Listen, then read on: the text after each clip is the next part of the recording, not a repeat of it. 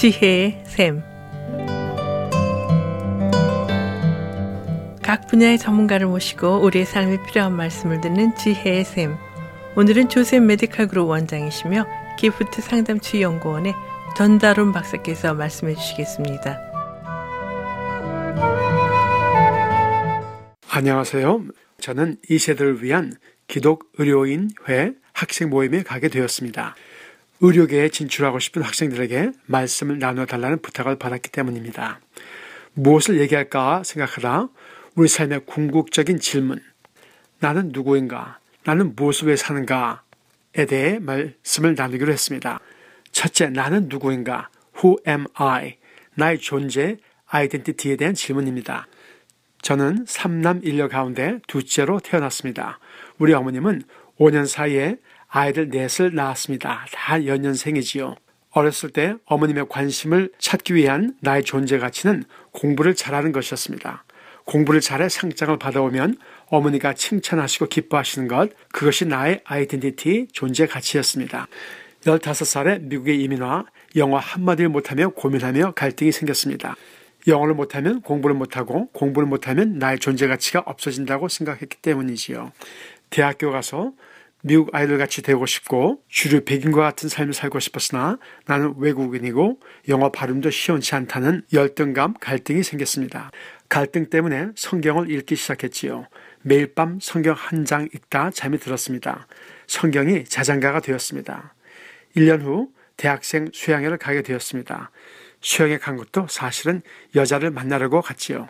거기서 복음을 듣게 되었습니다. 하나님께서 살아계시고 나의 모든 것을 아시며 나를 있는 그대로 받으시고 사랑하신다는 것을 듣게 되었습니다. 마음속 깊이 와닿은 것은 만일 온 세상의 창조주 하나님께서 나를 있는 그대로 사랑하신다면 다른 사람이 나를 어떻게 생각하는 것은 상관이 없다. 나는 괜찮다. 하는 생각이 왔습니다. 나의 존재, 하나님의 사랑받는 자녀라는 아이덴티티를 발견하며 자유함을 갖게 되었습니다. 이 참 하나님 안에서의 나의 존재 identity가 우리 삶의 모든 부분의 기초, foundation이 됩니다. 인생 살면서 돈에 대한 걱정, 대인 관계, 자녀 등에 대한 걱정, 걱정 근심이 많을 때 다시 돌아와야 할 기본 위치, 그 foundation은 내가 누구인가 확인하는 것입니다. 나는 하나님의 사랑받는 자녀, 나의 아버지 하나님께서 나를 사랑하시고 책임지신다는 그 확신이 삶의 모든 것에 대해 기초, foundation이 됩니다. 둘째 질문은 나는 무엇 때문에 사는가?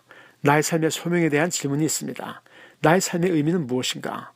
저는 의사가 되었는데 그 시발점은 중학생 때 어느 날 어머님이 저를 부르시고 하신 말, 너는 의사가 되어라.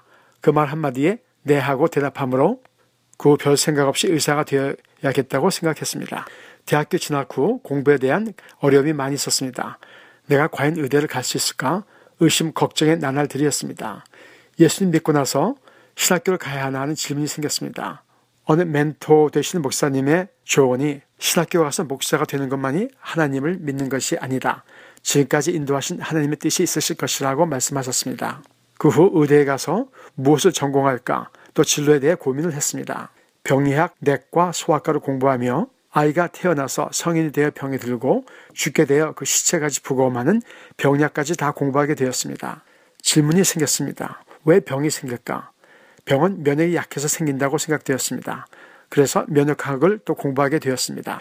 이렇게 몸에 대해 공부한 후 하나님을 더 알고 싶어 성경을 더 공부하고 싶어 신학교를 가게 되었습니다.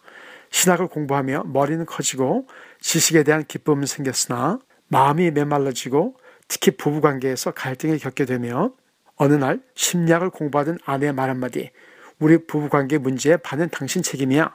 내가 아내보다 더 성숙하고 아내만 내 말을 잘 순종해주면 부부관계 문제가 없겠다고 생각하던 나에게 도전되는 이 말 한마디 고민하다 아내를 따라 심리학을 공부하게 되었습니다.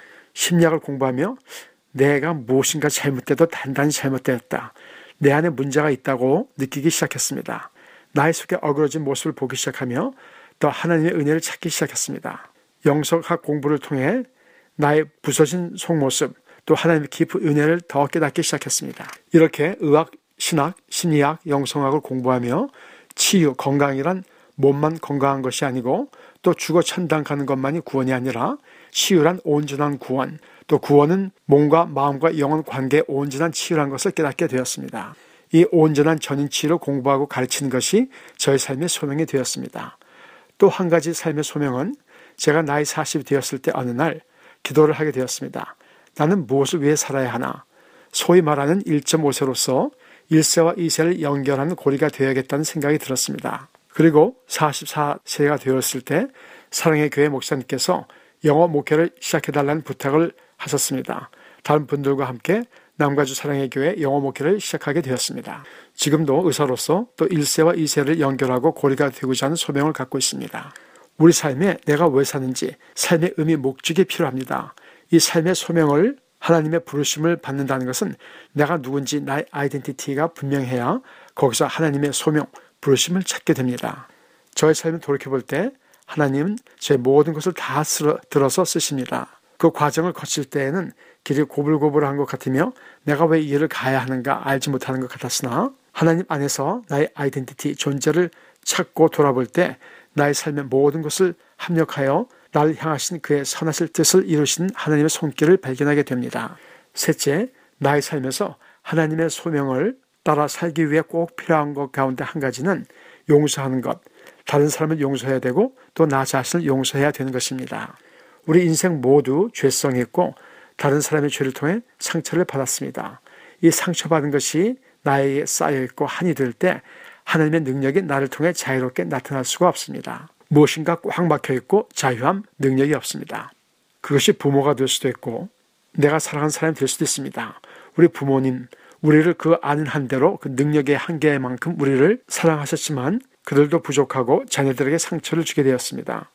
우리 부부 사이도 서로 사랑해서 만났지만 서로의 부족함, 죄성으로 서로에게 깊은 상처를 주게 됩니다. 서로 용서해야만 부부관계에서 참 자유함, 건강함을 가질 수 있습니다. 또 하나님의 능력이 나타나는 삶을 살 수가 있습니다. 또 내 안에 다른 내가 나를 계속 정죄할 때 나 자신을 용서할 수 있어야 합니다. 어떻게 용서할 수 있을까요? 오직 나의 존재, 아이덴티티가 하나님 안에서 분명해야 용서할 수 있습니다.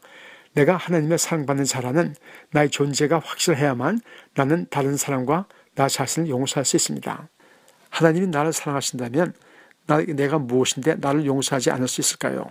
용서 못하는 것은 내가 사랑받고 싶은데 사랑받지 못하고 상처를 받았기 때문입니다.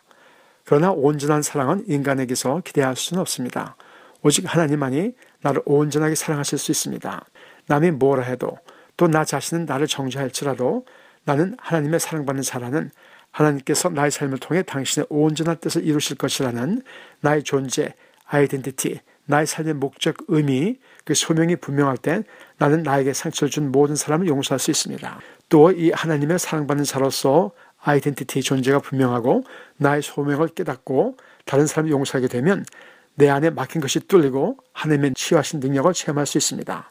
여러분, 우리가 얼마나 하나님의 사랑받는 자인지 나의 존재를 다시 확인하고 하나님 안에서 날 향하신 그 소명을 찾으며 다른 사람과 나 자신을 용서함으로 하나님의 능력을 우리 삶에서 온전히 체험하시는 저와 여러분이 되기를 소원합니다. 지금까지 조셉 메디칼 그룹 원장이시며 기프트 상담치 연구원의 전다론 박사의 칼럼을 들으셨습니다. 오늘 들으신 내용은 극동방송 비지지사 홈페이지 usk.febc.net usk.febc.net에서 다시 들으실 수가 있습니다. 아름다운 음악과 기쁜 소식을 전하는 극동방송에서 보내드린 지혜의 샘 오늘 순서를 마치겠습니다. 마더와이즈 코리아에서는 미주 한인을 위한 마더와이즈 미국 사역 세미나를 개최합니다. 4월 27일 월요일에는 노스캐롤라이나에 위치한 랄리 제일 한인 침례교회에서 4월 29일 수요일에는 LA 동양선교교회에서 오전 10시부터 12시까지 마더와이즈 사역과 운영 방법 등에 대해 소개할 예정입니다. 등록비는 무료며 여성 사역자를 세우기 위한 마더와이즈 사역에 관심이 있는 한인교회 사역자와 평신도 리더들의 많은 참여를 부탁드립니다.